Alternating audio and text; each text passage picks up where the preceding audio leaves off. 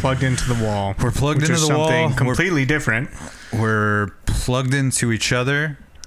Um, and we're plugged into the Lord, hopefully, for this I- one. You got to be plugged into the Lord, okay? And that's what they're preaching here in Acts, in various ways. In a lot of different And ways. we're gonna get into those ways. But first, how are you doing? Man, you know what? I'm doing okay. Um, it has been a little bit of a whirlwind of a couple weeks. The the wildfires in Oregon, the smoke. Obviously, that was an issue for you as well. For me, um, I am, am slightly asthmatic, and uh, my body did not respond well to that level of hazardous air infiltrating my home. so by Monday, I was like, yeah, I feel very sick and I'm going to go ahead and get the fuck out of here. So I flew down to my parents' place in Southern California um, and I waited it out down there and came back late Saturday night. Um, yeah, so that was that. Uh, our chat with Steven was great. I'm sure we'll reference this later, but you know, we talked a lot about Acts Yeah. in that chat, which is funny because we're going to be talking about the book of Acts. But uh, yeah, In- did, incidentally though, it- like not you know, just, right. But it made me reflect. It made me reflect on some things in my life um, that have happened recently. Some ways that I've been, uh, yeah, just some things that I've done, uh, or or I guess a better way of putting it would be just like ways that I've been dishonest with people that I love or withheld information or whatever that's hurt them, and uh, yeah, I just it forced me to really reflect on like that notion of like, dude, it's all about like at the end of the day, you can call yourself a spiritual person or whatever, but like, what the fuck are you doing? And I was like, oh, what I'm doing is being an asshole to a bunch of people. And I had to like sit with that. And there's a part of me when I sit with that that wants to just be like, yeah, fuck it, I'm an asshole. Like, uh, whatever. But but the real part of me is like, feels really fucking bad about it, and and it's hard to know what to do with that. Um, and so I've been sort of wrestling with that this week in terms of like, what do I do with this? How do I reconcile this? Um, not just like in terms of the people that I've hurt, but also with myself in terms of like, what am I going to do different?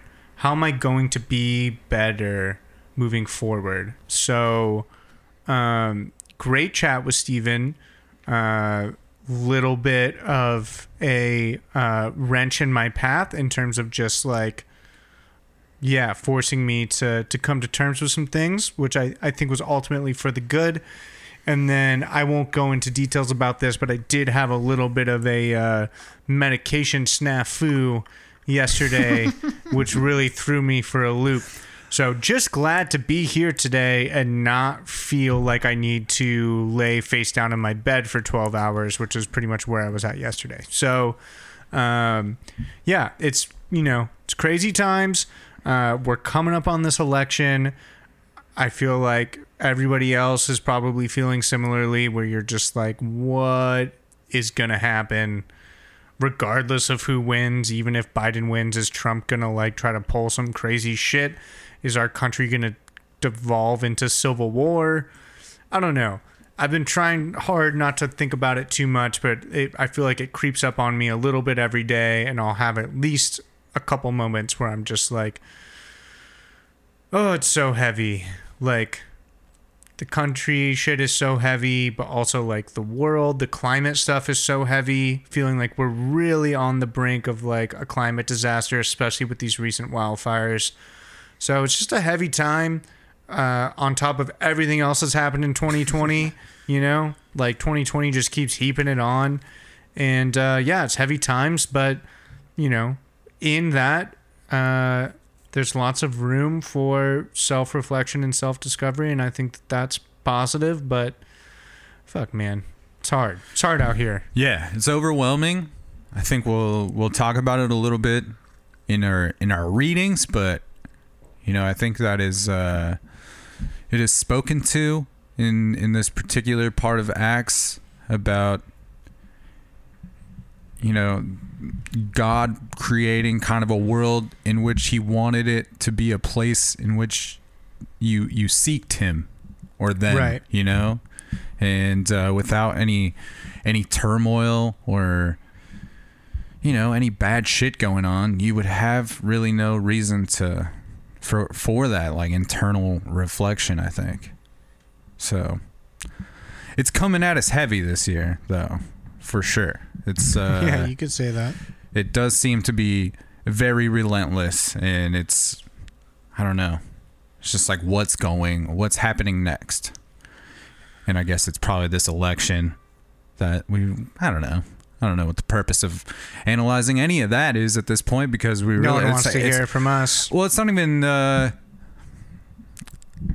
I don't know. I just don't know what what the point of speculating Sure. all of these outcomes or spending like crazy amounts of time doing so because we just have no idea what's going to happen and uh, right. That's the thing is we're sort of just in this weird in between right now where and I- think the last 4 years have been a little bit of this, but especially the last few months like just a little bit of of powerlessness feeling like I mean, yeah, you got your vote.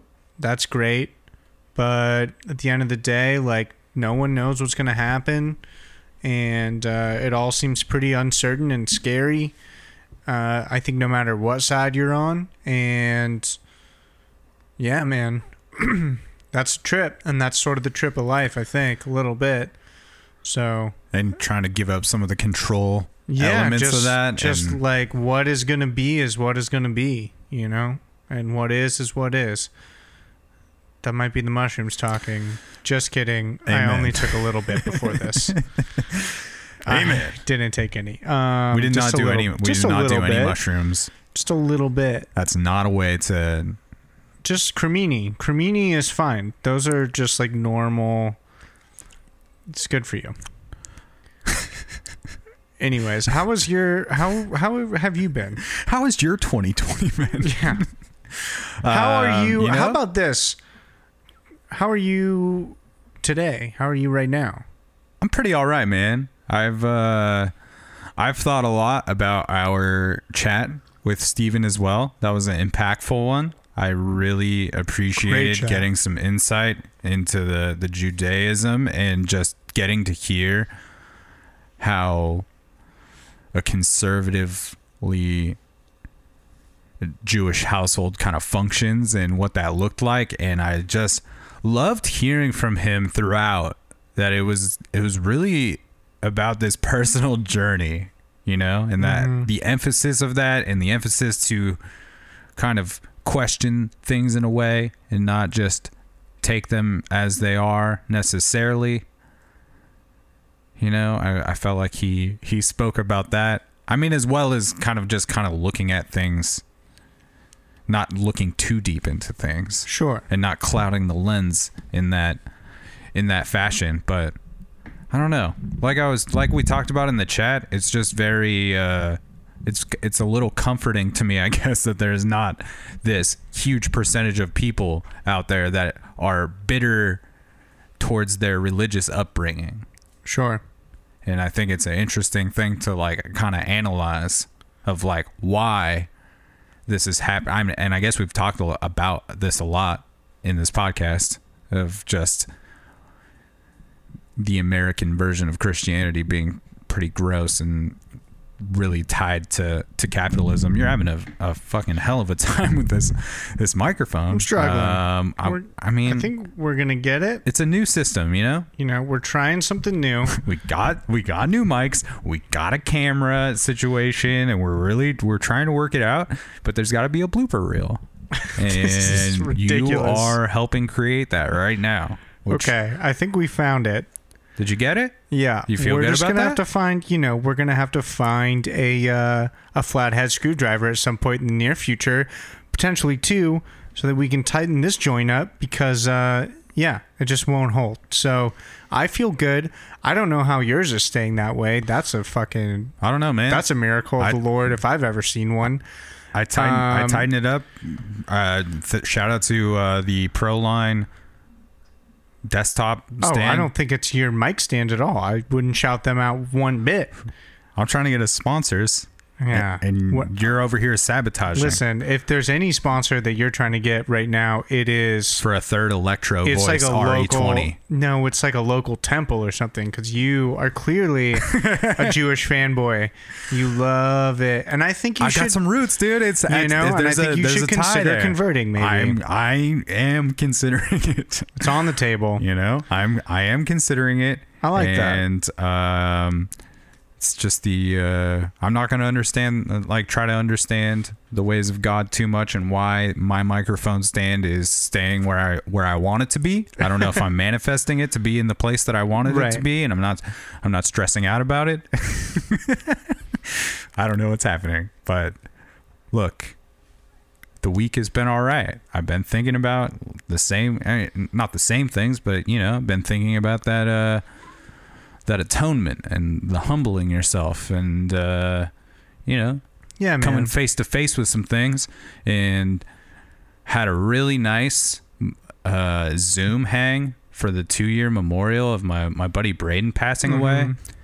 And man, that should that should just it was a powerful experience. It was uh there was about 8 of us who jumped on this thing and we are just kind of hanging out, catching up with one another. right And uh, at a certain maybe an hour into this, someone who we really didn't most of the all but one person knew this other person that was jumping into this room and they just wasted no time just diving into the heavy of what my friend Braden meant to them and what a rock he was and, and just really like blew down the barriers of, Wow. of, of this group and I think it's tough um, trying to to navigate that with the loss of a friend with a, a friend group that is obviously you know tied to that person in some way. And i think it's just hard for people to i don't know let the barrier down and trying to Right. figure out how to how to talk about it who's going to you know maybe step up and say that first thing that's going to let the floodgates down. And this is what that dude did and he did it and then he, people followed suit and all of a sudden we're in this real like it was nice before it was nice that we were all there you know and we are all coming together for this moment but when that happened it gave it some like real meaning where we're all digging Sure. deep into feelings and we're all listening to people's experiences and sometimes you're you're just quiet for 15 20 minutes and you're just listening to somebody pour their heart out you know Yeah, about how they're feeling about this and how they're grasping with the death of this person. And I don't know it's the closest person that's ever died to me. So it's definitely like shifted my whole thing since it happened obviously but right. it continues to uh, to inform my perspective, and it was uh, it was just like this really beautiful, powerful thing, and I'm just so glad that we all gathered for it because it was it was gonna be really easy to just be like, oh well, I guess we can't do a gathering this year because of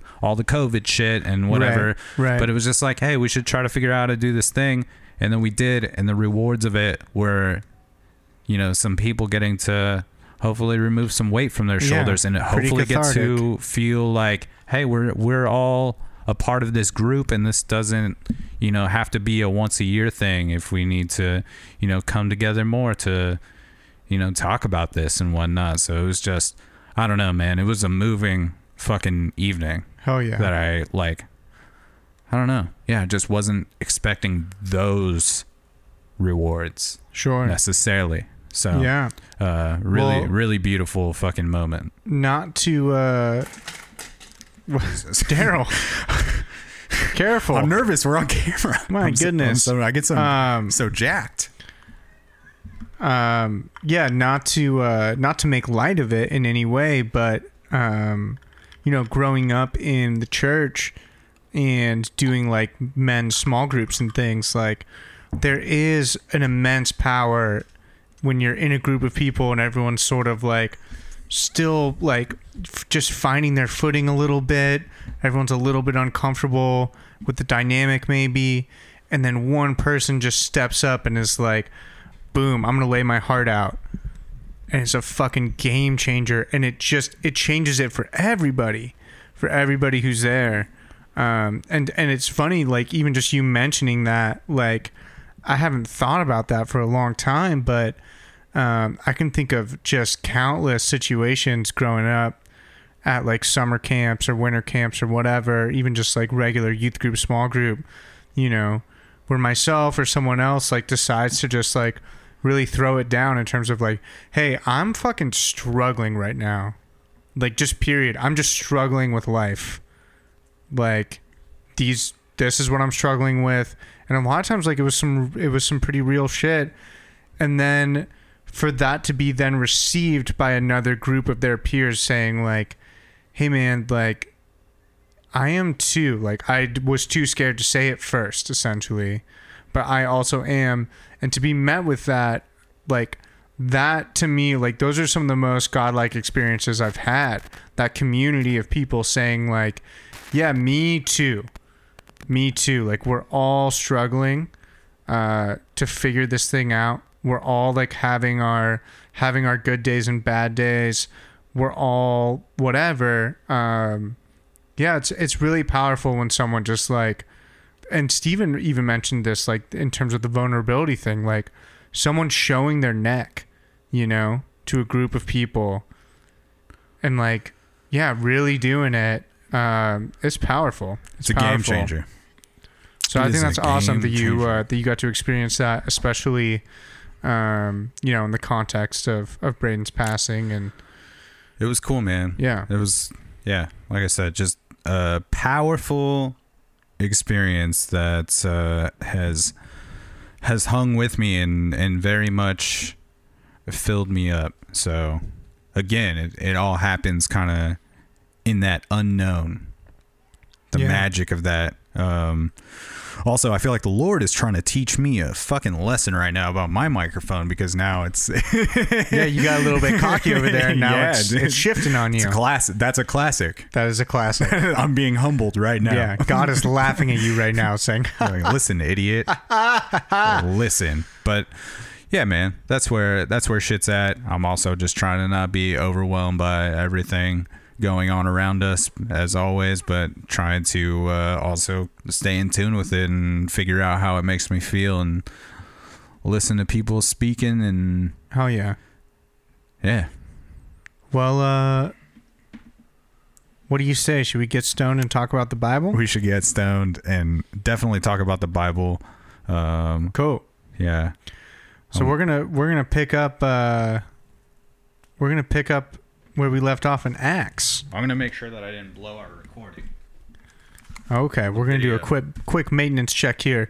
But for all the good people out there, we are uh, we are picking up in Acts chapter 16.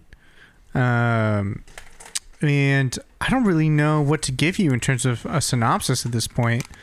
Paul is just he's all over he's all up and down, you know, the eastern world trying to preach the good word.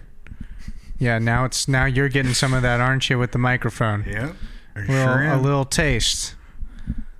Yeah, it's brutal. Uh, we'll figure it out. You know, we'll get there. Hey, we're doing this for you, folks. We wanted better quality for the listeners. That's right. This beautiful podcast and this beautiful community of all, all, fifteen or twenty, all nine of you. Of you yeah, who won't? No one will send us an email, but uh, that's fine. Hey, we can only build the community that they want to help grow.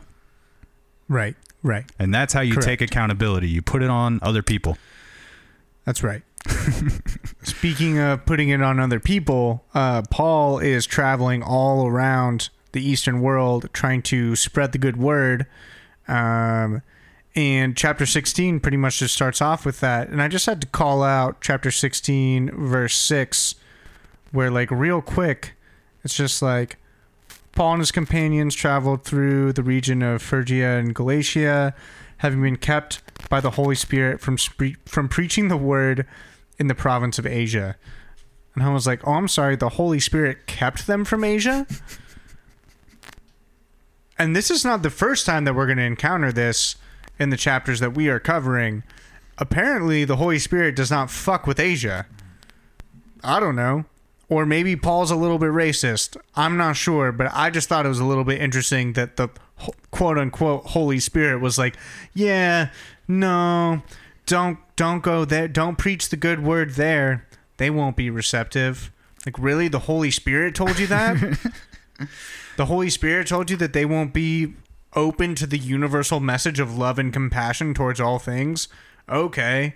The thing that you're supposedly preaching, Right. That everybody can I receive. just, I just think that it's a little like Jesus was very inclusive. His words, his messages, super inclusive of all people. I mean, fuck, dude, he hung out with prostitutes and tax collectors, like bad people. Tax collectors were bad people. Tax collectors were like the mafia. they still are.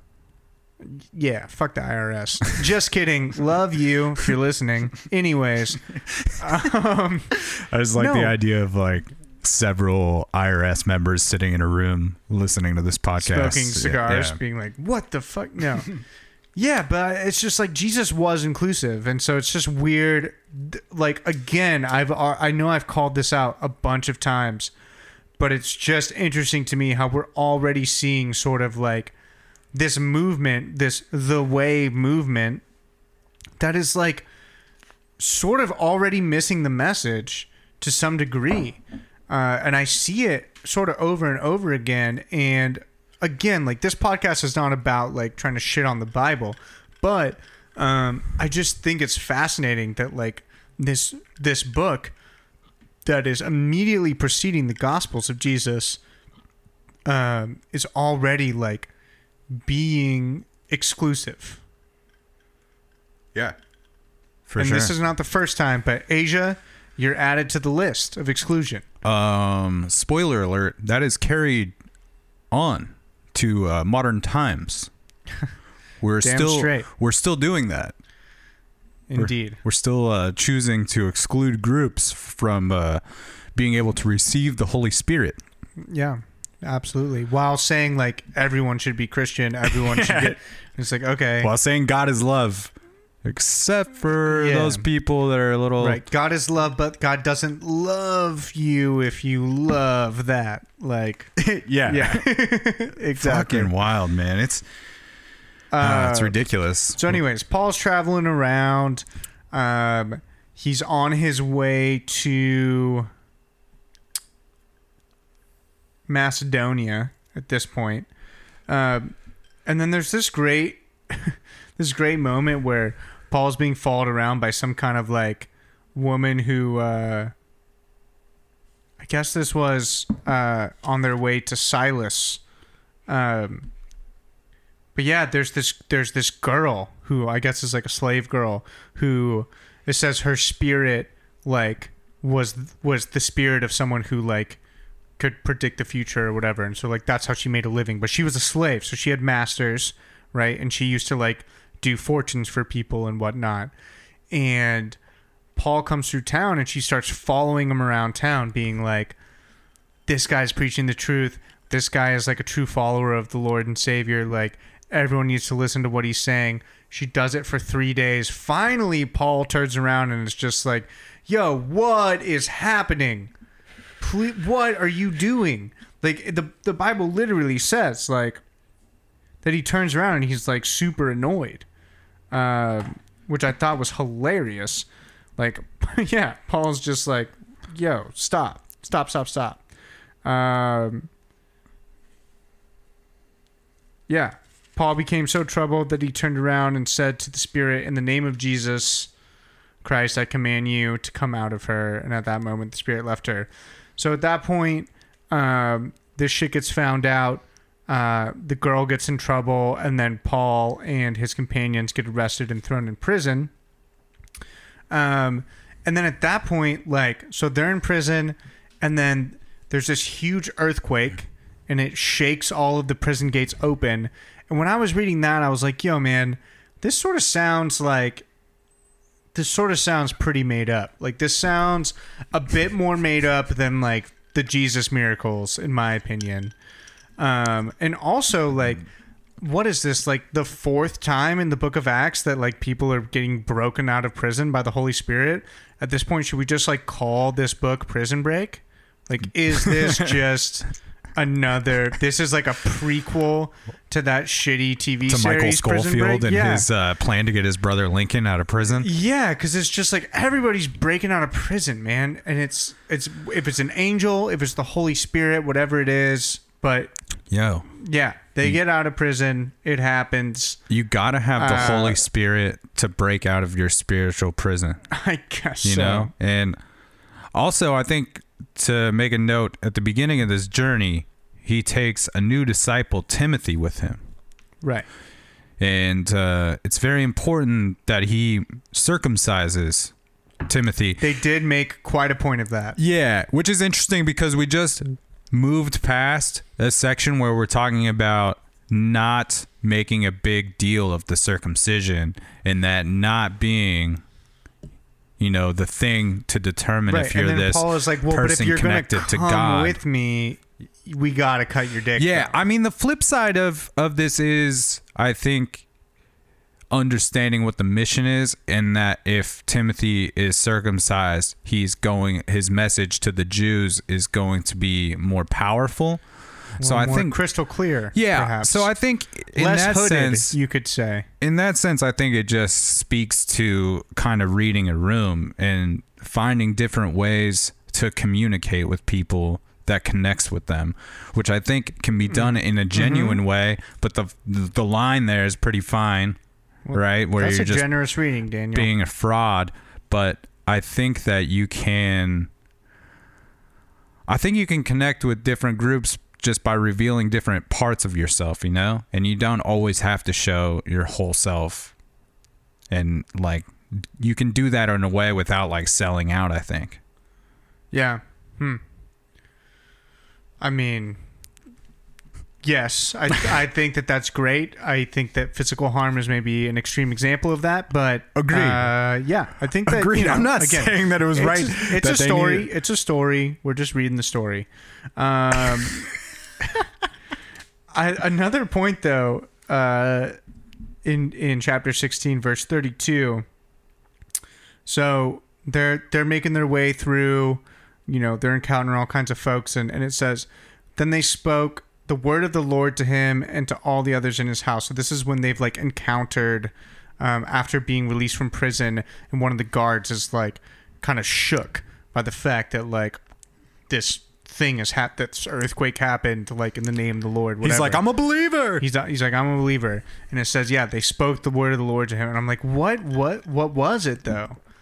Because in that chapter, like they don't tell you, and they will in a later chapter. I think they sort of allude to like what the word of the Lord was, and I'm gonna read that one verbatim. But yeah, I just thought that that was interesting. I was like, what's the what's the word of the Lord? Is the word of the Lord like just like be present, man? Like what what was he saying, you know? Was he just saying like because again, like I feel like Jesus had some shit to say that was the word of the Lord. And now I feel like his followers are basically just saying like believe that Jesus is Lord. And I'm like, right, but what about what Jesus was saying? right. it's so focused on the fact that like Jesus rose from the dead, like Jesus fulfilled these prophecies. Great, great, great. But like what was he actually teaching? And I and I feel like in this book, in the book of Acts, like I'm missing the point where Paul is actually yes, he's had this like vision, whatever, but I'm missing the point where he as like sort of the the next like torch carrier is actually telling people like what the fuck did Jesus have to say about life and meaning and what it means to live a good life and what it means to follow God whatever like he's basically just like building a cult it feels like Yeah. I mean, he speaks to the resurrection later a little bit more, I think. But even that is That's- pretty that's vague because you're you're just you have to pull your own meanings from that, which I, I don't you got to pull your own meanings and from a lot. just So is- like is- a, if you're just a Greek person being like, "Oh, this dude died and rose from the dead, so I should follow your cult," that's sort of what Right. it feels like, as opposed to like, "Hey, no, he like believes in, you know, he preached this message of, of love and self discovery for everybody." Um, yeah, it just feels it feels a little bit. It feels like the message is already getting a little a little lost. yeah, for sure. and uh, yeah, I don't know. I don't know what he's saying to them. Him there, just like you can be a new person today, and you don't have to be people imprisoning folks for spreading the good word. right. and now you can be saved too which is i guess you know just symbolizing showing love for the enemy and whatnot a bit which Sure. um is a good message you know it might th- i think this is probably the uh i don't know i just don't know how you preach that message right now in the current state of things i think this is probably maybe the hardest time in my life that i have found to want to show compassion and love for certain people right now Oh, you mean like the Proud Boys that are about to roll into Portland on Saturday and try to fuck up our city? right Yeah, it's, it's pretty Um, hard to have compassion for them. I, I have to agree. But that is that's the practice, right? it's That's it. Yeah. It's crazy, man, because you gotta somehow you have to get to the Zen level where you want to like you want to understand those people, Right. I guess. And you have to realize that everyone's lens is informed by their own experiences. And I'm not sure what those experiences are for those people right now, you know? Right. And at the end of the day, I feel like it also comes down to, and this might be some like weird new age bullshit, but I do feel like at the end of the day, behind every ugly action is just a scared child. Just a scared kid who's trying to fucking protect themselves. And so, like, even whether you're on the left or the right, like the people that are acting out, it's out of fear. It's out of fear of protecting something, and like most likely, it's protecting some kind of weird inner child function that they like have not come to terms with yet. And that's not to call them like, you know, I don't know, lesser or anything. It's a very human thing.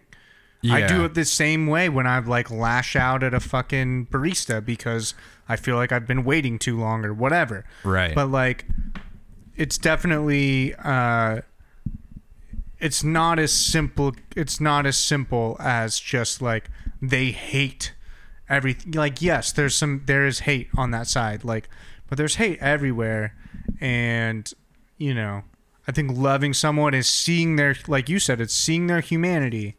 It's recognizing that like they're also a person like they're a person just like me. They have, you know, they get hurt just like me. They feel hurt just like me. They feel scared. They feel uncertain about things. Like they want to protect their family. They like like they are also a part of the human experience. They're experiencing it along with us and like yeah, we're clashing, but at the end of the day if we could all see each other's humanity like just a little bit, I think that would go a long way. Yeah, it's just hard uh, to.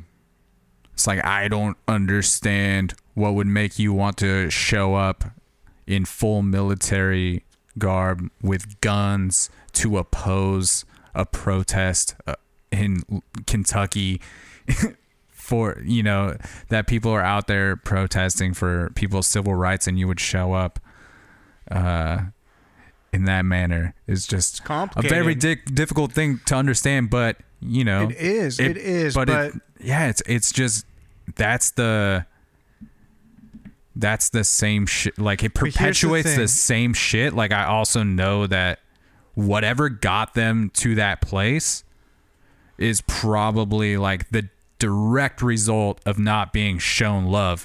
And so by not trying to understand it yeah. in some way is just perpetuating that I think you just fucking nailed it. Cause I was about to say, like, you know, we could dive into all of the like sociological and psychological underpinnings for why someone would do that and how they could possibly find themselves in a place where they think it's okay to raise arms against a very like clear social justice movement, right? But at the end of the day, like, we can also just, we can sort of circumvent all of that intellectual bullshit and just say, like, they're just a they're just a person who's like fucking scared. They're just a person who like is in need of love and has maybe been lacking it like you know whatever it is like it's not to say that there isn't evil in this world.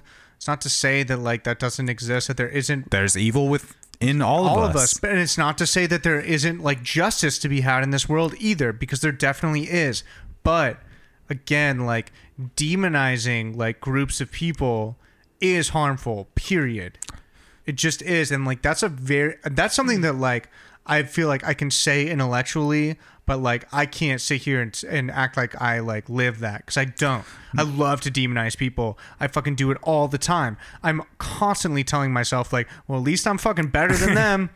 I'm not that. Those people are fucking dipshits.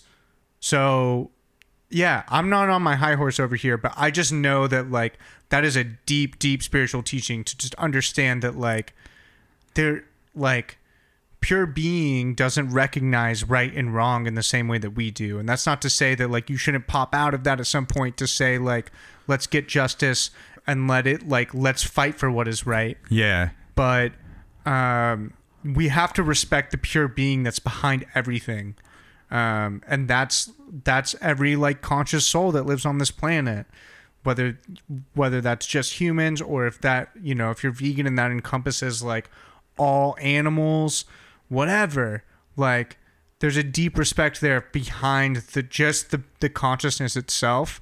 Like that's connected to god. So even if it's doing a wrong thing like we can hate that we can despise that we can fight against that but like the thing behind that is still holy Right. It's just so hard to come with that attitude towards someone with a gun in their hands. yeah dude i'm not showing up to an alt-right fist fight with that attitude Yeah, I'm not showing up to the Proud Hell Boy no. meeting to try to cross lines to give them hugs when there's, you know, guns in their hands and or I don't know, I think you just also know that that they're not there to listen no to, you know, it's hard to preach love over everything when you don't feel like you're being met with open arms on it. Which is another tough fucking barrier to sure. you know ride ride the high For the high sure. road there and, and But- try to deliver it. i will say if you ever heard of the story of the uh i think he was like he's a blues or jazz musician Ah, yes. yeah, who like Converted all the all KKK, these KKK members, members, including This- grandmasters. This black man chose this route of saying, you know what, I'm o- I'm just gonna do it with love, and he just befriends a bunch. He's still he's still alive. He's still doing it to this Right. day. He's just befriending KKK members as a black man, showing his humanity and converting them away from white nationalist extremism. Yeah, it's because fucking crazy. He's just shattering all of their their beliefs. That's right. On this on this subject and realizing that none of them actually have any black friends or have had conversations with black people because they're afraid to because of their affiliation and whatnot. Right. And it just completely destroys. It's just like, yeah, this is humanity. I feel, you feel, Yeah. we're all in this shit, but I don't know, man. It's obviously so hard to for anybody to see that message, including myself at times. Again, I'm also here, you know, preaching this shit, or at least you know, feeling feeling like I know what's right, but to you know, not want to demonize these people on what I on the other side of this thing that I think is right is also just some self-righteous bullshit too. And it's how Well, do you was your- find some middle What was your it, but- buddy's uh what was your buddy's rap lyric that you that you were mentioned a couple episodes oh that he was like super um, profound? I, I don't know that I have it uh, word for word but it's uh He's like how how do I how am I how am I supposed to uh, send out these love like these these songs of love when I can't get my mind and body and spirit to get along? Like how do I write Right. these these songs of love like these love and peace songs when I can't get my mind and spirit to get along? Hell Something yeah. along those lines. And yeah, it's uh that's that's, such a struggle, that's man. such a brilliant It's fucking thing and uh it is the struggle, but I guess another thing that is it's, I just enjoy having the conversation at least to I don't know. It's nice to not just like internalize it all and know that yeah the it is all part of the struggle both sides. And For uh, sure. i don't know man. It's heavy. It is. it's heavy. I think it get obviously as you get older and you start to realize like what's more important to your shit and like what what you're deeply rooted in i guess. It gets even like more frustrating and harder to see through other people's shit but just love each other. God damn it lay the fuck off each just other. lay the fuck bit. off do you have any other Um, notes on 16 or you want to get no, into I'm, 17 I'm here on to 17 already. If you don't have anything before 13, verse 13, I can jump right in on that. uh yeah you go you go ahead So, I mean, Paul again, he's just making his way through. He's doing his rounds through through the east side of the world, uh, barring Asia, because apparently Asia doesn't get the good word. But in verse 13, as they make their way to uh, Thessalonica, it says, When the Jews in Thessalonica learned that Paul was preaching the good word at Berea, they went there too, agitating the crowds and stirring them up. The brothers immediately sent Paul to the coast, but Silas and Timothy stayed in Berea. are these the Just proud like- boys Um, that's what I'm saying. It's just like, oh, oh, we're rioting, we're rioting, and in fact, like, uh, at some point in this, maybe not in this. No, yeah, one of these because like we're I'm we're reading the Bible, right? All of these, uh, all of these collections of verses, even within chapters, they have headers, right? So like, there's in Thessalonica, in Berea, in Athens, in Corinth, and then like further on, it's just going to be like riots in whatever. Like there are sections that just straight Yeah, up are called riots. riots. It's like were they were were they riots or Yeah, were there protesters? The riot in Ephesus yeah. Is in in in chapter 19. So yeah, what I mean that's sort of what's happening right now is it's like these are people who were very at odds. Very at odds with each other. yeah, So it's kind of a trip. Um, I also thought what was interesting too. So like right now, Paul is in. Um, well, he so he's in uh, Thessalonica, then he goes to Berea. Now he's going to Athens. So he's in Greece, and um, verse twenty-two it says, Paul then stood up in the meeting of the Areopagus and said, Men of Athens, I see that in every way you are very religious, for I for as I walked around and looked carefully at your objects of worship, I even found an altar with this inscription to an unknown God. Now what now what you worship as something unknown, I am going to proclaim to you. And I thought that was interesting because I was like, yo, that inscription is kind of tight to an unknown God. Not to say like necessary. I mean, w- right? This has been translated through a couple different languages now to get to this. So to me, I'm sort of just like, that's pointing towards mystery. To an unknown God is pointing, pointing towards mystery. It's not saying there is no God. It's saying that God is mysterious. it kind of goes back almost in some ways to what Stephen was talking about, like not naming the thing in some way by calling it the unknown God. Right. Maybe that was just the Greek version of G dash D, which is very Jewish. Like maybe they're on the same fucking page. So I'm super curious now where it's like, okay, Paul, like, what the fuck are you going to proclaim now to these people who are tapped into the mystery? You're now going to proclaim to them what God is? And that's what he's like. This next section, 24 through 31, is Paul's.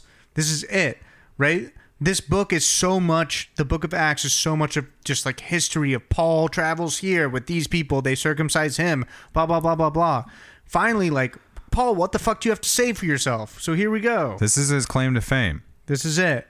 It says, The God who made the world and everything in it is the Lord of heaven and earth and does not live in temples built by hands. Like that. I do like that.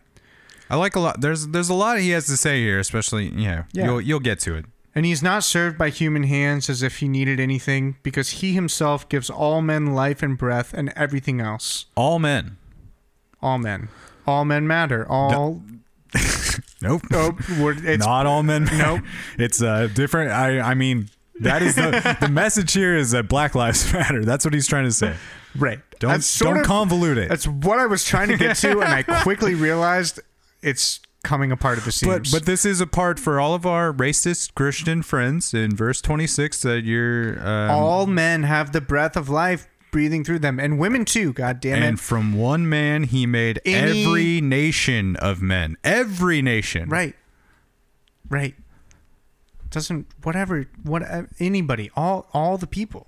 It's for the people, baby. All God's children. Uh, from one man, yeah. You sorry, you just said that. From one man, he made every nation of men that they should inhabit the whole earth, and he determined the time set for them and the exact places where they should live. He did not segregate the earth. Well, No, he maybe did he not. did. Exact places He where they should he kind of did. So Maybe wait, he did. This is what I'm saying. It starts off kind of dope, then it starts to come apart at the seams. God did this so so that men would seek him and perhaps reach out for him and find him, though he is not far from each one of us. Okay, I like So that. That that was what I was speaking to about earlier, just about, you know, without the tribulations, the trials and tribulations. You know, if there's only ever good things, then there is no need for the internal reflection or to, No. you We know, find God- ask the questions. we find God most commonly at the bottom. Not always, but a lot of times at the bottom. Uh, so then it says, For in him we live and move and have our being. And some of your own poets have said, We are his offspring. Therefore, since we are God's offspring, we should not think that the divine being is like gold or silvers or stone, an image made by man's design and skill. In the past, the God overlooked uh, in the past, God overlooked such ignorance, but now he commands all people everywhere to repent. For he has set a day when he will judge the world with justice by the man he has appointed. He has given proof of this to all men by raising him from the dead. So again, it's like there's some good juicy nuggets in there, but then also there's like some pretty sev- like serious religious fundamentalism in saying like okay, all of these things are true as long as you believe that Jesus was the Son of God. Yeah. And then whoever is compelled by this message can fuck with it if they want to. And that's what he finds. Some people, this is enough. They hear all this and they're like, we're with you, Paul. And some of them are just like, hey, can you run back the part about the resurrection? I don't know if I if I really it's it's really just what you were saying earlier that there's no clarification Right. really for like- you know what the the teachings. He's he just continues to Right. harp upon It's like this let's resurrection. let's dive let's dive into this because especially because and we'll get into this later because it happens again but it's already happened since we finished the gospels and it happens in the gospel like Jesus raises Lazarus from the dead so are we supposed to worship La- like based on this message that Paul is giving apparently we are supposed to worship Lazarus. And again, maybe this is just like a failure in storytelling in terms of the way clearly this is like not a actual historical recording. It's not an iPhone recording of what Paul said Right. to these people, but from a message perspective, it does feel a little it's pretty contrived and it's like, okay, so we're just supposed to follow you because you say that this dude was raised from the dead. And then in like two chapters, Paul's going to raise someone else from the dead. And it's like, so now do we follow him? And it's like, no, we only follow Jesus because Jesus did it by himself and didn't have someone else to do it. I don't know. It's very confusing. And I'm just like, mm-hmm. what did they have to say though? Right. And Jesus actually had some shit to say. And I'm like, Paul, why don't you talk about that? I mean, I get that maybe it's not a good time for him to like tell a parable because maybe time is a little bit short. He's kind of being persecuted right now. But I do like I think what I'm missing, especially in this set of chapters, but definitely in this whole book, is I'm just like, who's talking about the actual message of Jesus? We're just talking about a lot of rules. A lot of rules and a lot of like traveling around to be like to proselytize. But Right. then when you go to proselytize, you're not even being like, love everybody. You're just being like, Jesus rose from the dead. He's the Jewish Messiah. Boom, on to the next place. Oh shit, we got locked up. Oh, boom, we broke free. Prison break. Bro, Jesus is Messiah. It's like, what the fuck?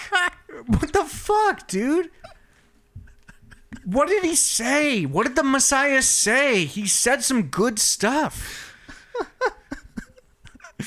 I'm not a fan of Paul right now. I Yeah. am not a fan of Paul. Paul Paul has his own way of doing things and like I said, some people it's it's enough for them and It they just feels like he adopted his same methods of as a from a human perspective like he was persecuting Jews or persecuting Christians as a Jew like locking them up whatever now he's persecuting non-Christians with love but he's doing it in a very aggressive way and just being like Jesus fucking died for you. Come follow me or don't whatever. Yeah. you know like he's just sort of the same energy. He's still the same energy to me. And it's like yeah you got you got the message but like and you're compelled by it but also you had a strong personality before. You were persecuting everybody. You weren't just like an average dude walking around minding your own business. You were putting your fucking business in everybody else's. Now you're just doing the same thing but with a different message i don't trust him i don't trust him one bit you just think he's another one of these people going around selling witchcraft to these people. I think he's like a prime example of like an OG converted religious fundamentalist. And you will find a lot in religion that some of the most fundamentalist people are those who have like recently converted. And it's always the people who've Right. been lifelong the um, born agains. it's always the born agains and it's the people who've been like lifelong what's the word like you know members of whatever religion who are like whoa there slow down like god is love dude like chill. They're like no we gotta fucking bomb them. And you're like whoa no no no. That's not the And Paul word. isn't threatening violence but like he is sort of just like a little bit all over the place right now where he's just like the holy spirit's telling me to like run around all over this fucking world like preaching this message Yeah. and i guess i'd be more down if i just felt like and maybe again this is an old book so maybe it just does a bad job of conveying it but i just feel like the message that he's spreading i just am like where's where's the love man where's the love Yeah. And maybe it is just bad representation of actually what happened because I can't imagine it looked like he was a crazy person necessarily running around to these places. i think If it he did was- look like that to quite a few people but, But he was gaining all these followers that must have seen some sort of proof True. of like true the acts in the scriptures or, you know, and making that connection some way. Yeah, and maybe I'm just projecting my own, you know, Christian upbringing upon this story.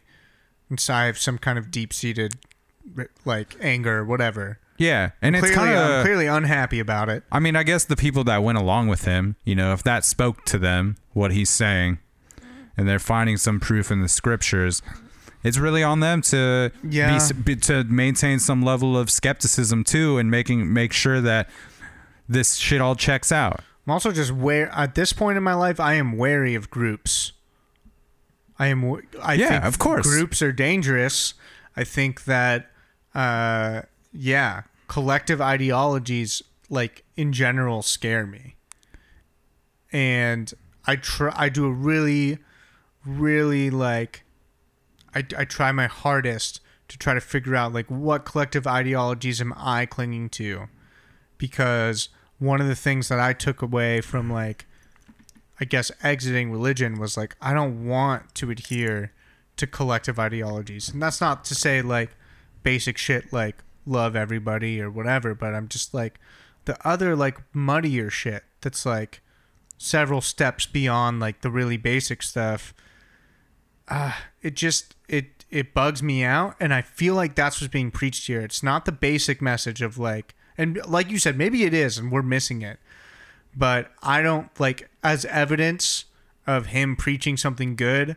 To me, a bunch of a group of people following him means fucking nothing. Because look at how many people are following Trump right now, Yeah, and that dude's message fucking sucks.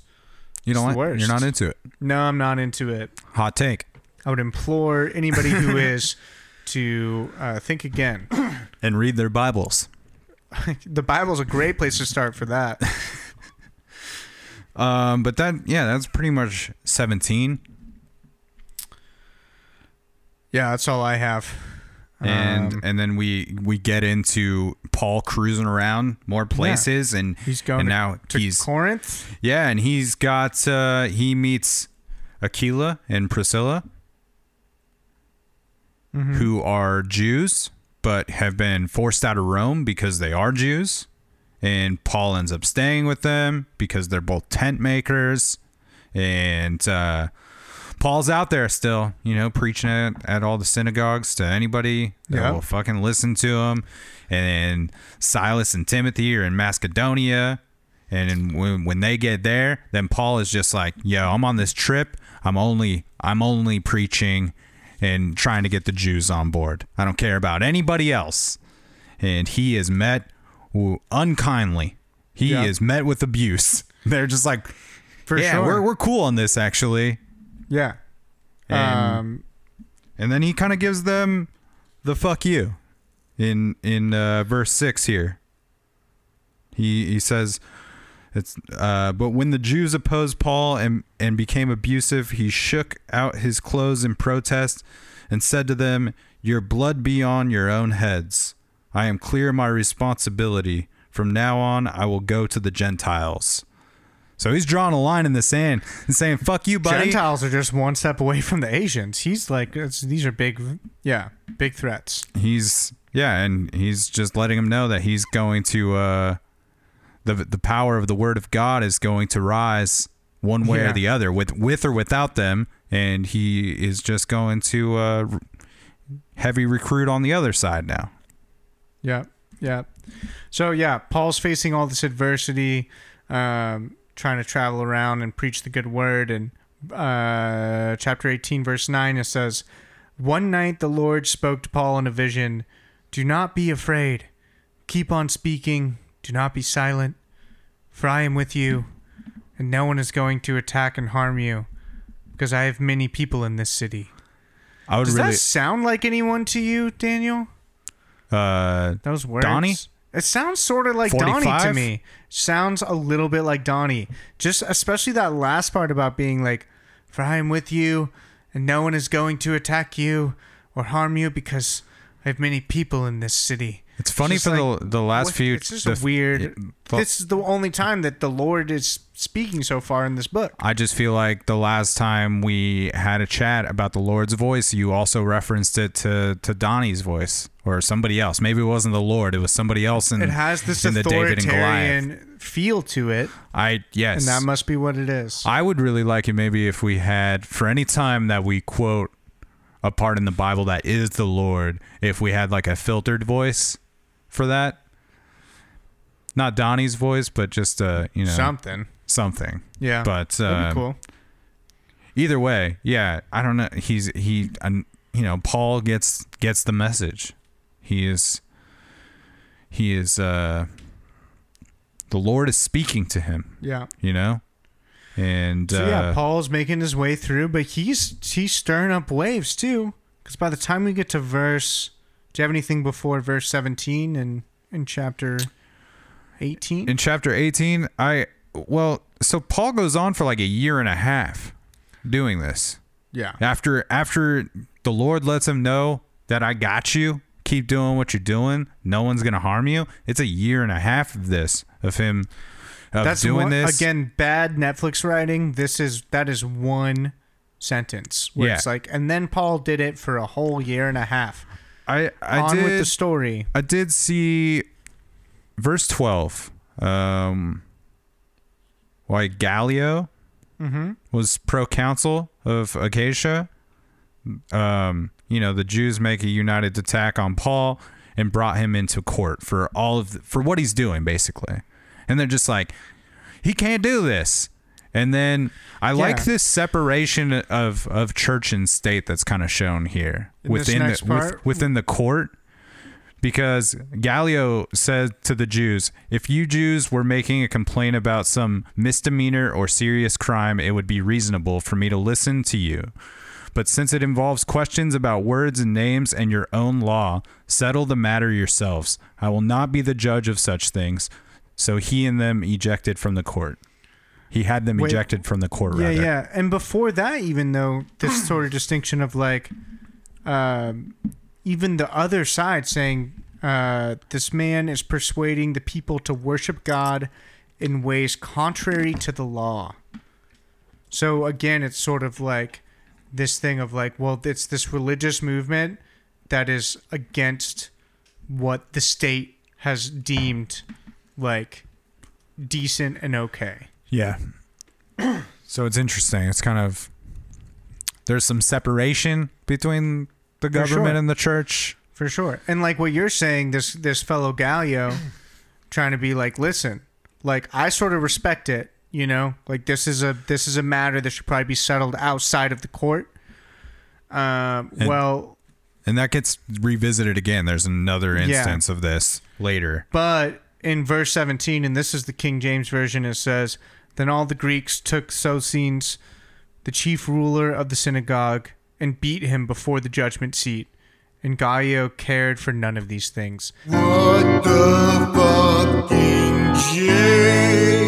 meaning he didn't he just didn't care about it like the the niv says uh but Gallio showed no concern no concern whatsoever he just didn't care i just thought that was pretty metal Yeah. That, like That's what the street determined. Yeah They took it to the streets and then they beat the they fuck out of him. fucking him killed him. yeah fucking a It's wild, man. happy we don't live in that time um So after that, Paul, Priscilla, and Aquila go to Syria to go do some more work.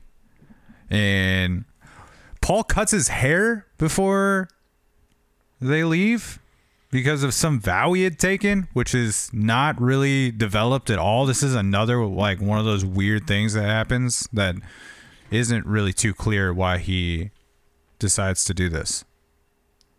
he just cuts his hair Yeah, he let me let me find this this little section here. What does it say? Before he sailed, he had his hair cut off at Cenchreae the way they say that it's like he got his foreskin cut off like it's because of a because of a vow he had taken. And that's all it says. It never never says anything.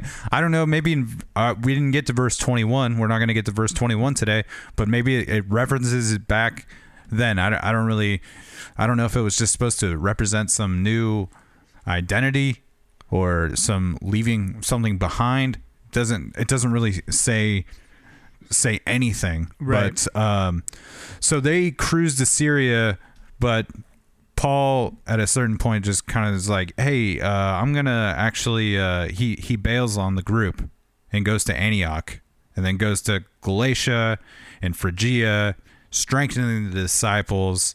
And uh, this knowledgeable Jewish man named Apollos shows up in Ephesus, and he he's spitting the good word, but he only For has sure. the story up till John the Baptist and Priscilla and Aquila like kind of take him in and be like, "Hey, let let us tell you about the resurrection. for sure let us tell you more about this resurrection." But this dude Apollos, though, it's like so. There's this spot at the very end of 18 where it says, "When Apollos wanted to go to Achaia, the brothers encouraged him and wrote to the disciples there to welcome him. On arriving, he was a great help to those who by grace had believed, for he vigorously refuted the Jews in public debate, proving from the scriptures that Jesus was the Christ." And I'm just sort of like we're still focused on like proving from the ancient text that Jesus fulfilled the prophecies of the Messiah as opposed to like yo he was this per, like I don't know. I'm like less emphasis on the old book and more emphasis on like what what was the dude about? Like you guys were just were right after he was here. It's it's as if like instead of me saying like and obviously this is different Ram Dass isn't gonna spawn a fucking movement that takes over a third of the world in 2000 years but um it sort of feels a little bit like if i was like well you know Ram Dass sort of fits the description of this like ancient hindu prophecy as opposed to just being like yo Ram Dass had some like really cool things to say about life and love and what it means to be a good person. Like let's talk about hmm. that. And yeah again i just feel like part of it is probably cultural part of it's temporal right where like there's so there's millennia between right now and when this story was written but i still sort of feel like why can't we talk about like what the teachings were as opposed to like these sort of like credits of like Jesus was like, yeah, he's a descendant of David. That's in the that's a prophecy. He like, you know, was born here. That's a prophecy. He did this and this. That's a prophecy. Remember John the Baptist? He preceded him. That's a prophecy. Like it's like, okay, great, fine, whatever. Like, but then what then what? Yeah. I don't know. I think part of that is has some serious new age stink, which I will definitely admit to.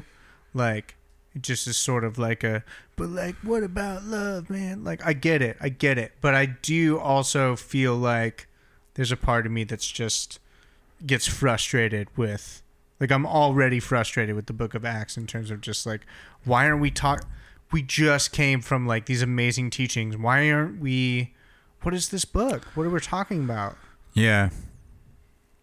I don't know. It just must must be so hard to try to communicate this shit and try to figure out a way to get people on board with it, Right. you know. So, Well, and also they're not telling detailed stories of the conversations that they're having with people. They're giving this weird, like historical, like sort of overarching, like yeah, this is the gen. These are the cliff notes of like Paul's journey. But I, what I want this book to be is I want it to be five conversations that Paul had. One with a dude in Macedonia, one with a dude Like in deep, Athens. Yes, in depth. that's what I want. And that's where like some of the old like ancient Greek shit is super tight because it's a Greek philosopher. It's an account maybe and it's a retelling probably, but it's it's a retelling of a deep conversation that a Greek philosopher has with you know, whoever, a judge, a man of the streets, fuck it. It doesn't matter with another person and like it's fucking interesting. It's Right. really interesting. And this story is not interesting, but it could be. It could be, and it shows. It's going to show a glimpse of how it can be exciting in 19. I think this is where you get to see a really dope, gory section of the way, the Oh, the, The Way. Netflix series, and because Paul's in Ephesus now, he's doing his thing out there. Ephesus, Daniel. Ephesus, you know that he's he's that's where he's at. Okay, and God did extraordinarily extraordinary miracles through Paul, so that even handkerchiefs and aprons. you give him a handkerchief. Give that man a handkerchief now. Give him a handkerchief. That's what that's what we used to call it back in the day. a handkerchief. You give him a handkerchief.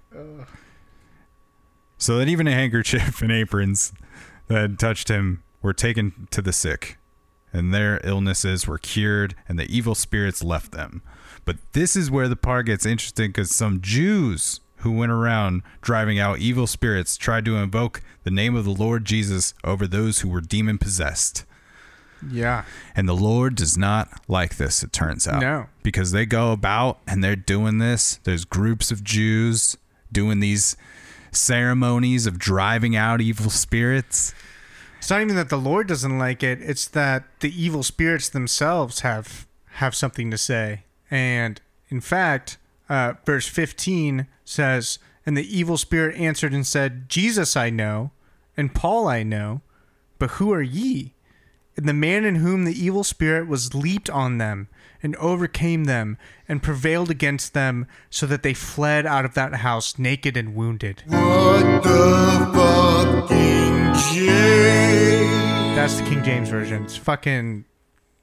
It's gnarly, dude. You it's know, just like. the, did, uh, did an evil spirit just like. Uh. Fiddle some diddles? I don't know what he did, but I think the NIV version is even more metal. It says he gave them such a beating that they ran out of the house naked and bleeding. That is more metal. He fucked them up. It I guess my song should be, you know, what the fuck, NIV. said, Why are you trying to do this in the name of Jesus? These evil spirits don't fuck around in the name of Jesus. Even the evil spirits have have reverence for the name of Jesus, and they're like, you don't, you're not tapped in.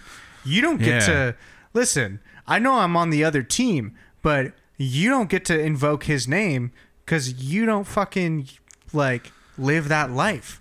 I, d- I didn't So really. I'm just gonna kick your ass. I'm kind of putting you on the spot with this because I didn't personally like do too much diving into the meaning of that. But like, yeah, what do you take away? Like, what does that represent to you?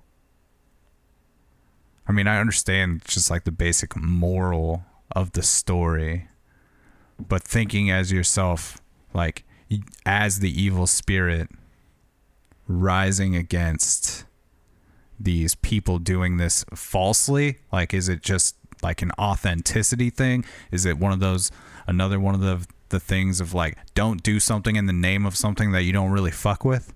Yeah. Or it will fuck Well, with you? I think that like, dude, when you start talking about, you know, the occult and like magic with a K, um, and these like sort of ancient practices that you know are pretty goofy and like I don't really fuck with, but like I find interesting. But they talk about this a lot, where they're like, there's serious power in that, and like you definitely don't invoke the name of something that you don't dude. fuck with.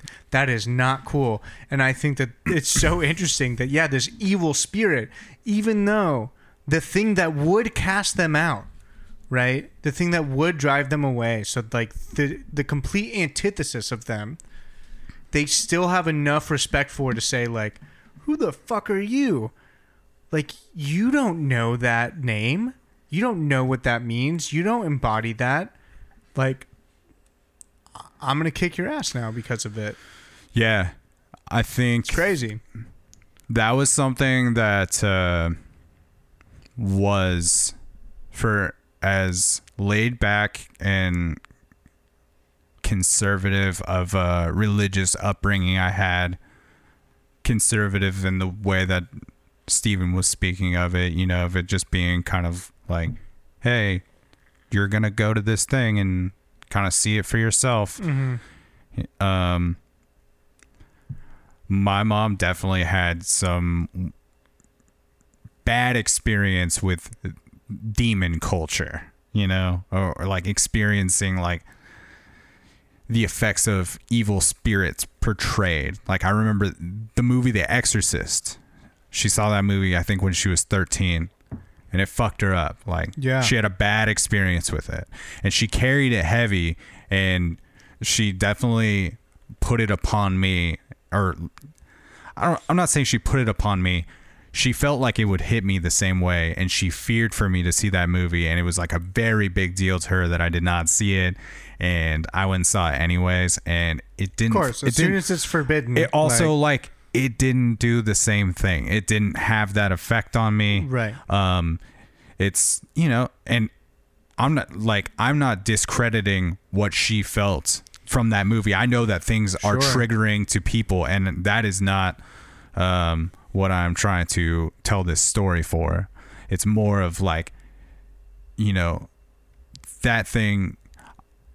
It's whatever you give power. Like, not that she has control over like that thing hitting her, but like that same thing isn't just because it it affects somebody in one way isn't doesn't mean that everybody else is going to like feel that same thing. However, some of that was like put upon me in a way where I did feel like real weird anytime like someone would talk about bringing a Ouija board out. I was like really that was another thing she was like, "Yo, you don't fuck with like witchcraft and mm-hmm. like Ouija boards, any of that shit." And like I kind of understand, you know, in some way of like what we're talking about right now.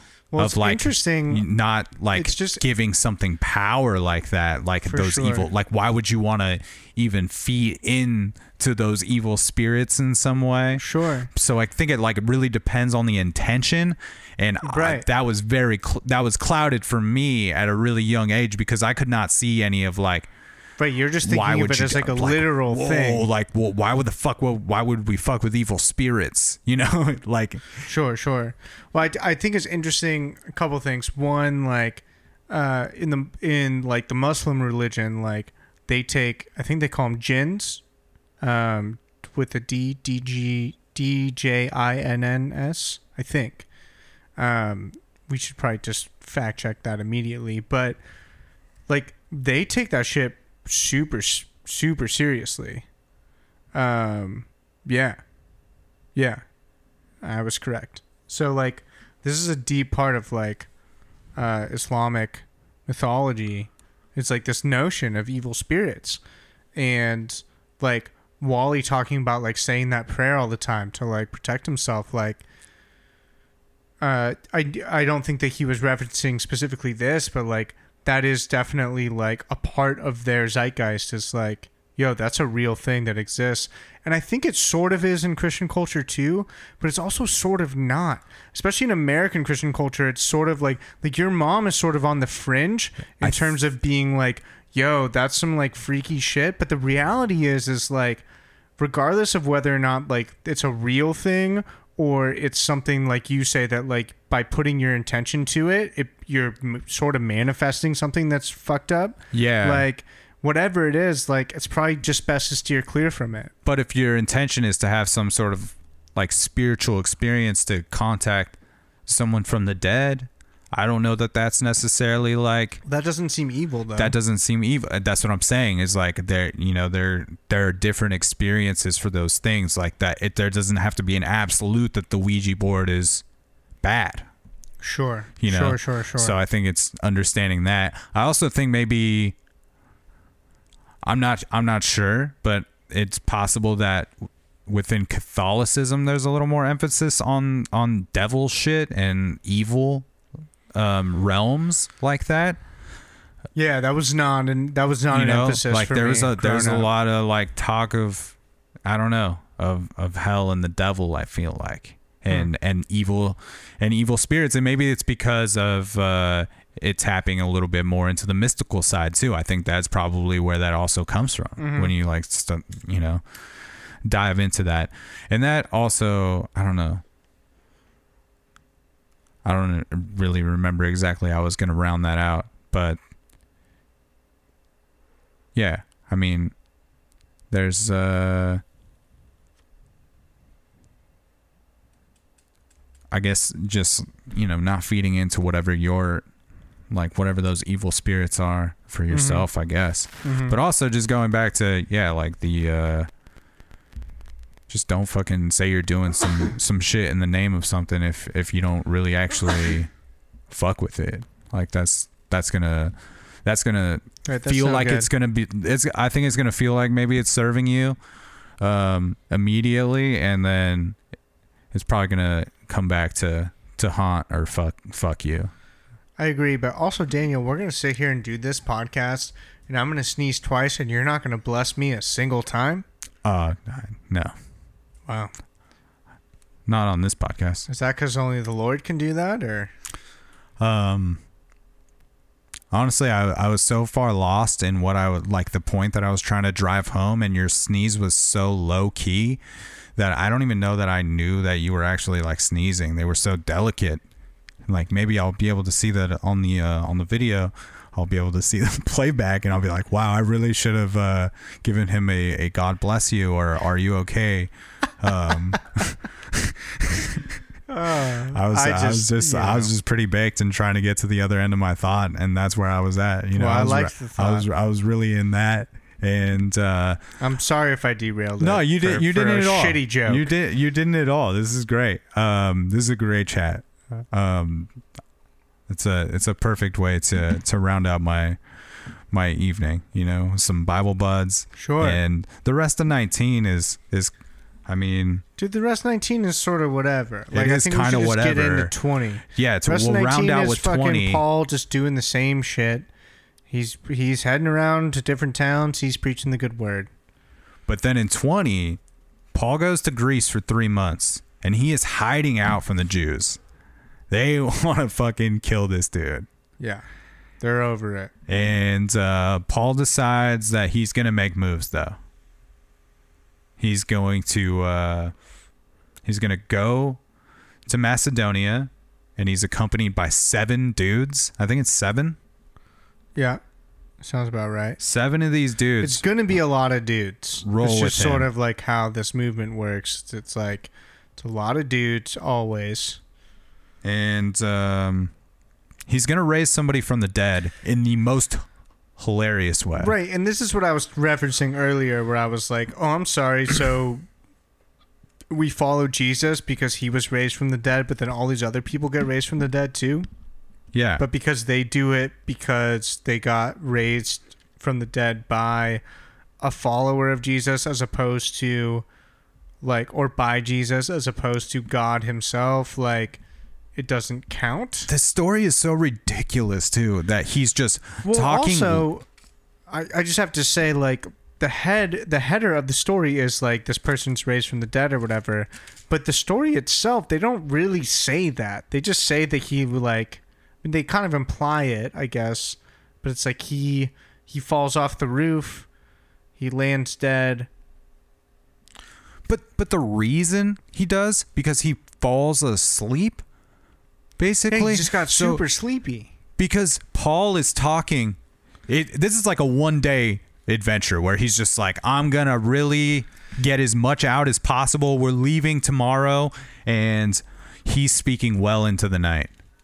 Mm-hmm. And this fella, I don't even know how to Barney. say this name. Barney? Yeah, it's Barney. It's it's like Eutychus. No, it's Barney. Okay, it's Eutychus. I think Barney will suffice. Um, but he's uh, what does it say? There were many lamps in the upstairs room where we were meeting. Seated in a window was a young man named Eutychus, who was sinking into a deep sleep as Paul talked on and on. So Paul's just going on and on with his ramblings, speaking about the Lord, So and and this kid falls asleep, and uh, and then it goes on to say, when he was sound asleep, he fell to the ground from the third story and was picked up dead. Paul went down, threw himself on the young man, and put his arms around him. Don't be alarmed, he said. He's alive. then he went upstairs again and broke bread and ate. He just he just went in, broke bread and ate. He raised this man from the dead, maybe, and then they and then they ate and after talking until daylight, he left. The people took the young man home alive and were greatly comforted. Yeah. I know. Reading that, I was also like, what, just what is this? It's just such a weird way to communicate this idea of like, hey, don't fall asleep on the message.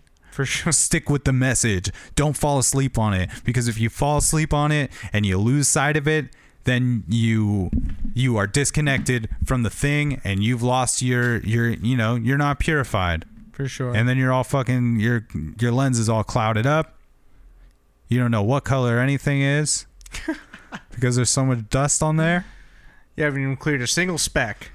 And You're pulling ju- I- planks I out of just- everyone else's eye. I just don't understand this way to communicate For this sure. message. well, so then Paul gives a farewell to uh, Ephesian elders, and I thought this part, verse 16 in chapter 20, was so interesting to me. Like, I had a little journey just in this one verse. It says, uh, Paul had decided to sail past Ephesus to avoid spending time in the province of Asia. So I read that alone and I was like, oh, Again okay. with the Asia Again, shit, you're dude. fucking racist.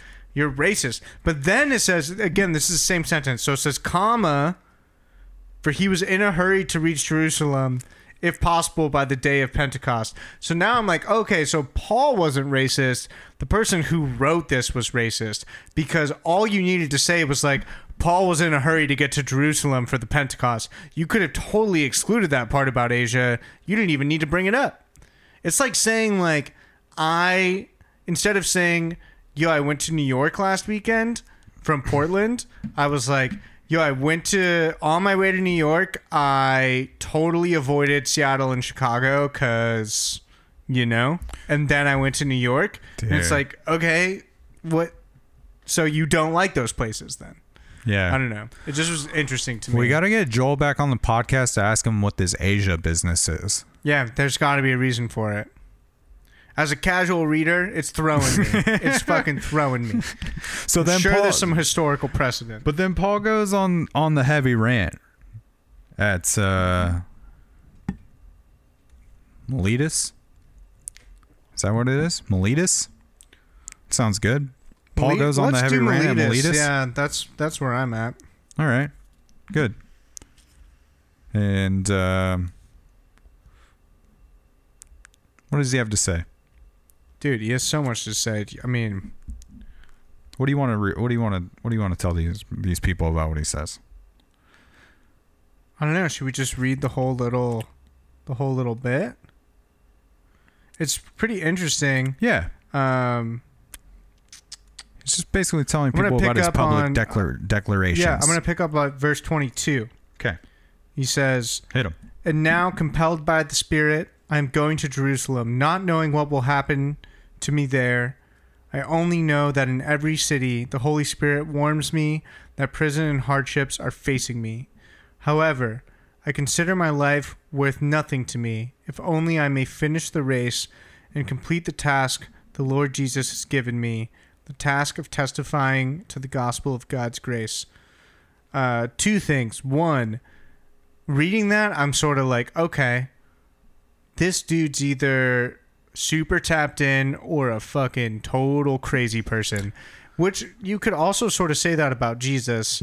Uh, I also just want to apologize that my reading is so choppy because look at this text. Yeah, it's a really it's small really text. it's so brutal to to try to read out loud. So Yeah. I'm sorry for that. no, but it's fine. I think that um, you're doing great. thank you. I yeah, I think this is kind of where where it, where it comes around for me for Paul a little bit in this final little speech Yeah, here. you're like, okay, he's he's he's doing it. He really, really fucking believes uh, in yeah, this message, and there's some power to that for sure. this uh, verse 30 of this even from your own number of men will arise and distort the truth in order to, to draw away a draw away disciples after them i was just like yeah that's happening all the time that's Mhm. happening now you know Yeah, and he says, so be on your guard.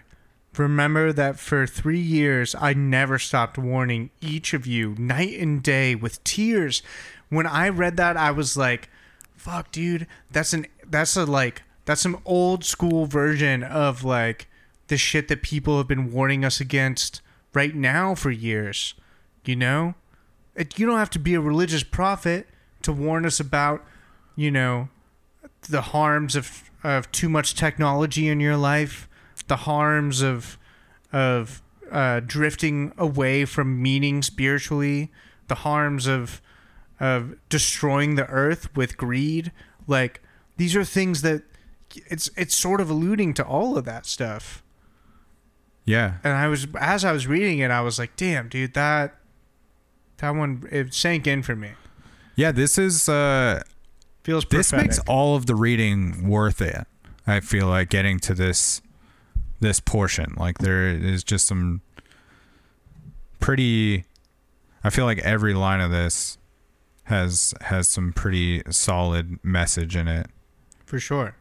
it's like the uh this verse 34 you yourselves know that these hands of mine have supplied my own needs and the needs of my companions it's like i i like that the the understanding of that you you have to take care of yourself as well as your people Mm-hmm. you know, or it's not really effective. But then he also goes on to say that I've I've done all this and I've not asked you for any material things in return, you know?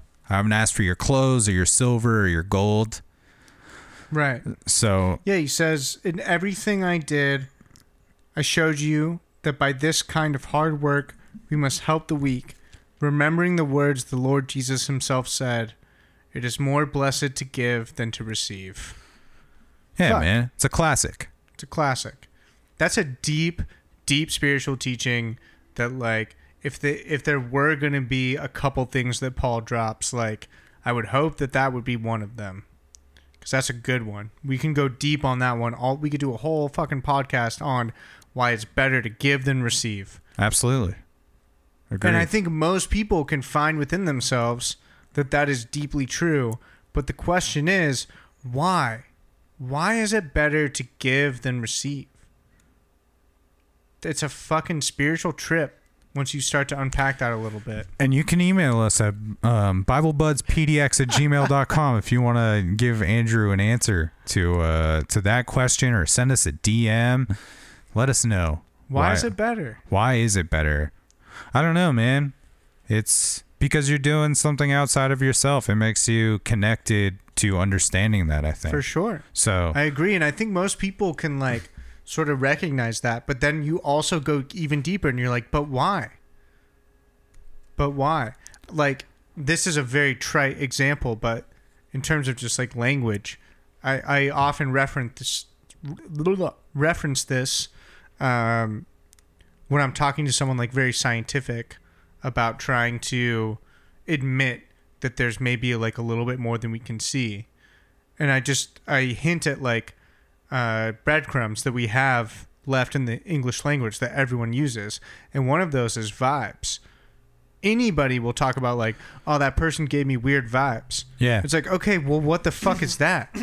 And again, you can still sort of chalk it up to like, well, you know, maybe it's just like their facial structure and the way that your brain processes it, blah, blah, blah, blah, blah. No, it's like, no, but that's not what that person was talking about. What they were talking about was this like weird fucking feeling that they got. Yeah. It's like when a athlete. So what is that? it's like when an athlete speaks to uh, feeling the rhythm, like being in a rhythm out yeah, there. being in the flow. yeah, exactly. and that just- sort of taps into the same thing of like in terms of give and receive it's like when you give you tap into a vibe that is way holier than when you receive and it's nice to receive things everyone will admit of course it's nice to receive things but when you give earnestly you know in the way that jesus talks about giving in terms of like doing it just for the sake of doing it and not doing it just to be seen giving like that's a holy moment. That's a holy moment uh and and it you know maybe pushes you a little bit closer to being tapped into something. So yeah i gotta find more of those moments for myself in my own life. I feel like you know i do it occasionally but like i want that to be like a daily practice i gotta figure it out you know what you know what i saw recently that fucking taps into that actually so this air quality it fucked my house right and even when I came back from my parents' house, like hanging out in my living room made me sick. After the podcast, actually, we did it on Sunday with Steven. I was sick after that. I had like a horrible fucking headache and was super nauseous after hanging out in my living room for like five hours straight. Because it was sti- the air, it just was still sitting in there because those windows don't open. So on Monday, I put a message on Nextdoor, which is like a, a social media app for like neighbors or whatever. And just asked like my neighbors, like, does anybody have an air purifier that like I can just borrow for a day? Like I just gotta I gotta throw it in some rooms for like five hours each. Just run it. I'll bring it back tonight or tomorrow morning, whatever. I can I'll I'll pay you, I'll replace your filter, whatever you need, but like I can't go get an air purifier right now. They don't have them. Like they're all sold out. So one of my neighbors who actually ended up being uh, Dave Whipple's wife, who Dave played Yeah. keys for Brother Not Brother for one of our like a musician album shows. Yeah, so he's ends up being a neighbor. His wife hit me, hits me up and is like, "Yeah, you can you can totally borrow our, our air purifier, no problem. I'll leave it on the porch for you." So I go to pick it up. They're only like a mile from me. I get on the porch and I go to grab it. She has a sweet note on it for me, like on top, being like, "Good luck, Andrew. Like, hope you breathe better." Uh, which was like so not necessary, but just wait till I get to the next part. I look at the bench. The bench has a bucket of ice filled with like Coca Colas and waters and sprites, and another bucket with like granola bars and energy bars and like Cheez Its and chips and like all this like and candy. And then there's this big sign that's just, just like delivery drivers, like, and just names all the delivery drivers, like USPS, FedEx, Yeah. US, whatever. Like, this is for you. And I was like, yo, that's a fucking, that would fuck me up. If I was a delivery driver having a shit day and you were like three quarters of the way through my shift and that was the house that I hit and I saw that, a direct message to me of like, yeah, he, take a fucking cold water and a bag of Cheez Its, I would be like, you thought of me? Yeah, dude. If I'm not a delivery driver, I was coming to take something from them, not even deliver something to them. And I was so moved by that. And I was like, fuck, what an amazing way to show kindness to people every day, especially people that like we take for granted so much, like delivery drivers. But like, yeah, they're they are making my life so convenient, so convenient. Yeah, it's uh, not uncommon that I deliver cake, and I've encountered uh, something that you're speaking of one time, and I was like, "Whoa, this is so dope that you have, you obviously have delivery drivers coming pretty frequently if you have this going on." And what a nice gesture, like you're saying. You know, what a nice surprise for them or for the drivers that know that they're going there. You know that they're taking care of them Small act. hey, you got to give it to get it, and then you give back. Fucking Joey Badass, rapper out of New York City, speaking the truth, and that's where it's at, dude. I love that. It's the endless cycle. You give it to get it, and then you give back. Right. Fucking You got to keep it fucking going, dude. Got to keep it going. Yeah, I loved that so much, and I was like, I got to implement that in my life. Yeah. I also love this part, um, closing out this this chapter twenty where we're gonna we're gonna wrap. Uh, verse thirty six. When he had said all this, he knelt down with all of them and prayed. I love that he kneels like amongst them, you mm-hmm. know, and I I I took value in that that he wasn't you know not everybody was praying around him he was praying like No. with them you know No, they're pointing towards something else. yeah, and yeah, just speaking to jumping in the water, you know, with amongst the people.